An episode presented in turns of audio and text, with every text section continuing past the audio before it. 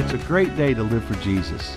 This is the In the Word podcast with Pastor Mike Grover, a chapter by chapter devotional journey through the New Testament, where we will browse the background, discover the doctrine, and practice the principles of God's Word for us today. You know, when I was, was growing up, I didn't really grow up in a Christian home or even a religious home. But I had a good friend as a teenager who was in um, a pretty religious home. And I remember some of the conversations that we would have about what it would take for us to go to heaven.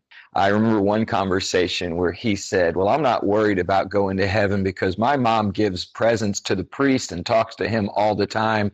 And hey, my mom's taking care of that for me. And then we'd have these great religious conversations that weren't based on the Bible at all. And then I'd share my philosophy of where I thought or how I thought I was going to heaven.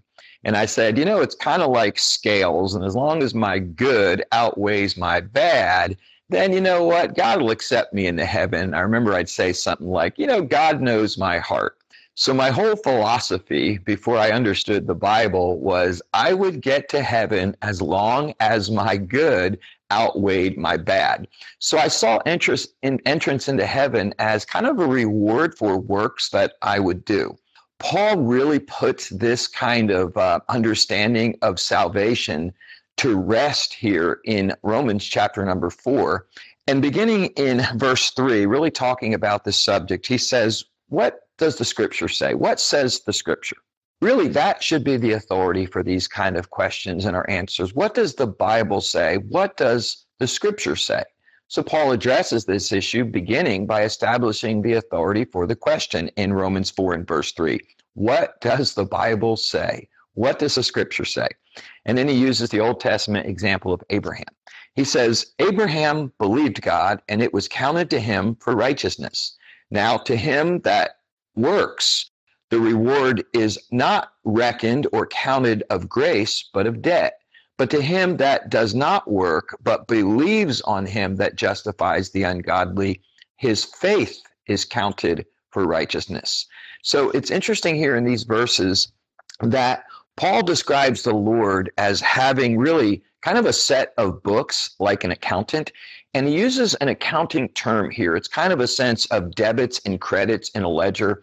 And uh, think of the accounts of our life as, you know, a debit being sin, something that's coming off, and a credit being righteousness. Now, in my analogy and what I thought growing up as an unbeliever, yeah, you know what? The debit was my sin, the credit was my good works. And as long as I had more credits than debits, then I would be okay. But that's not how Paul describes how God does his accounting here. And he actually uses three different words that describe how God credits things to our account. He uses the word counted, he uses the word reckon, and then later he uses the word impute. And so God here is kind of described in accounting terms that keeping these debits, keeping these credits of our life. But here's the interesting thing the credits, as Paul describes it here, do not come from my deeds. They don't come from my works. They come, or they come, the righteousness of God is reckoned or imputed, counted, or credited to my account, not by what I have done, but by what Jesus Christ has done. You see, God's righteousness was credited to my account, it says here, as a free gift. The Bible says in verse 4 To him that works, the reward is not counted of grace, but of debt. In other words, if God's um, if if eternal life is going to come to me because of something that I do, then that's not a gift. That's just simply a debt that God is giving to paying me back on. But here's what verse 5 says To him that works not, to him that does not work, but believes on him that justifies the ungodly. Look what it says here. His faith is counted to him for righteousness. Man, so how do I get God's righteousness into the account of my life? It's by faith. It's faith in what Jesus Christ did on the cross for me. It's faith in the work that Jesus did. Now he goes on and he uses an Old Testament example of David. Now the reason he chose Abraham and David here in Romans chapter 4 because really he, he's kind of considering a Jewish audience in what he's discussing here. Abraham would have been considered the father of the Hebrew nation. We count him as the father of all faithful. And David would have been probably the most famous of all the Jewish kings in the Old Testament. But look what it says in verse 6. Even as David also described the blessedness of the man to whom God imputes or counts righteousness without works.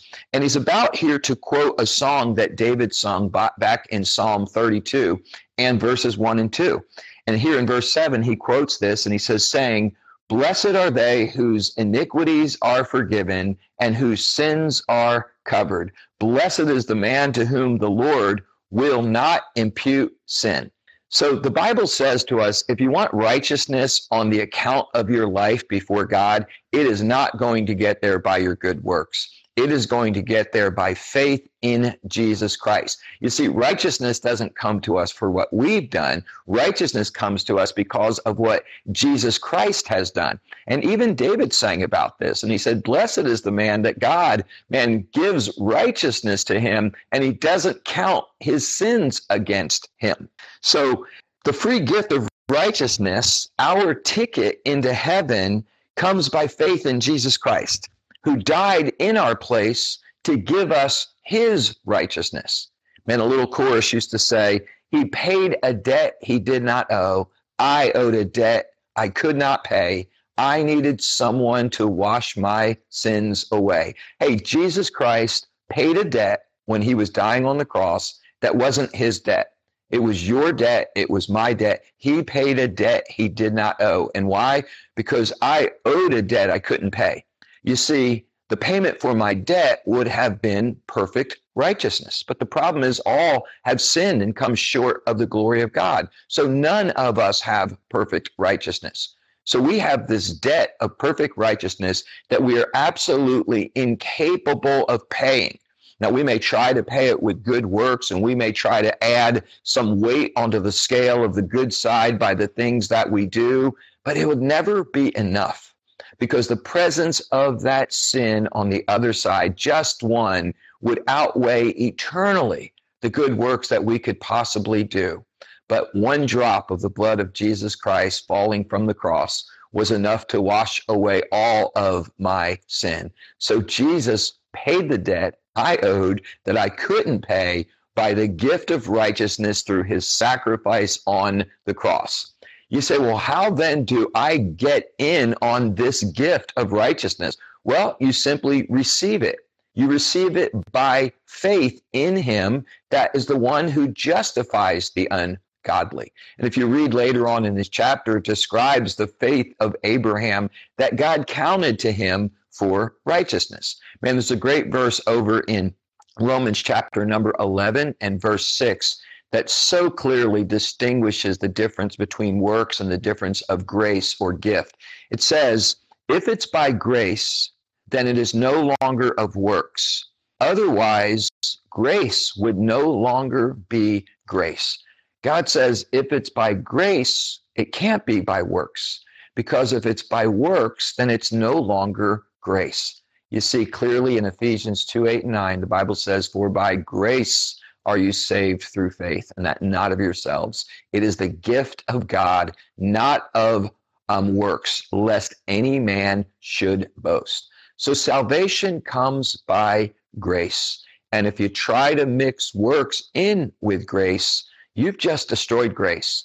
It's no longer a gift if you have to work on it. I come up to you and say, Hey, man, I have a gift for you. Here's $20.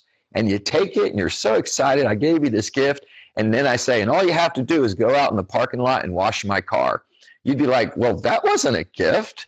Man, that's just a paycheck you're giving to me. Exactly. And it's the same way with our acceptance before God, our entrance into heaven. If you think you have to work to get it, then it is no longer a gift.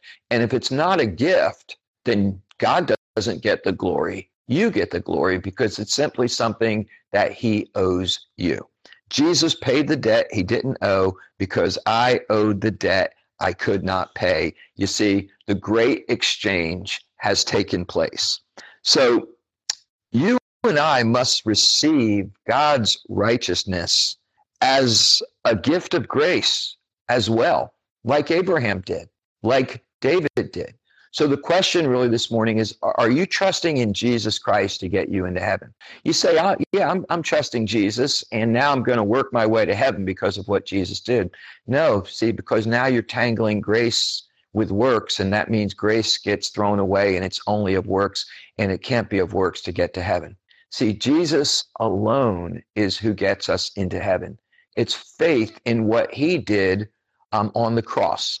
And I remember 30 something years ago when I expressed my faith in Jesus Christ by calling on him and asking him to be my Lord and my Savior.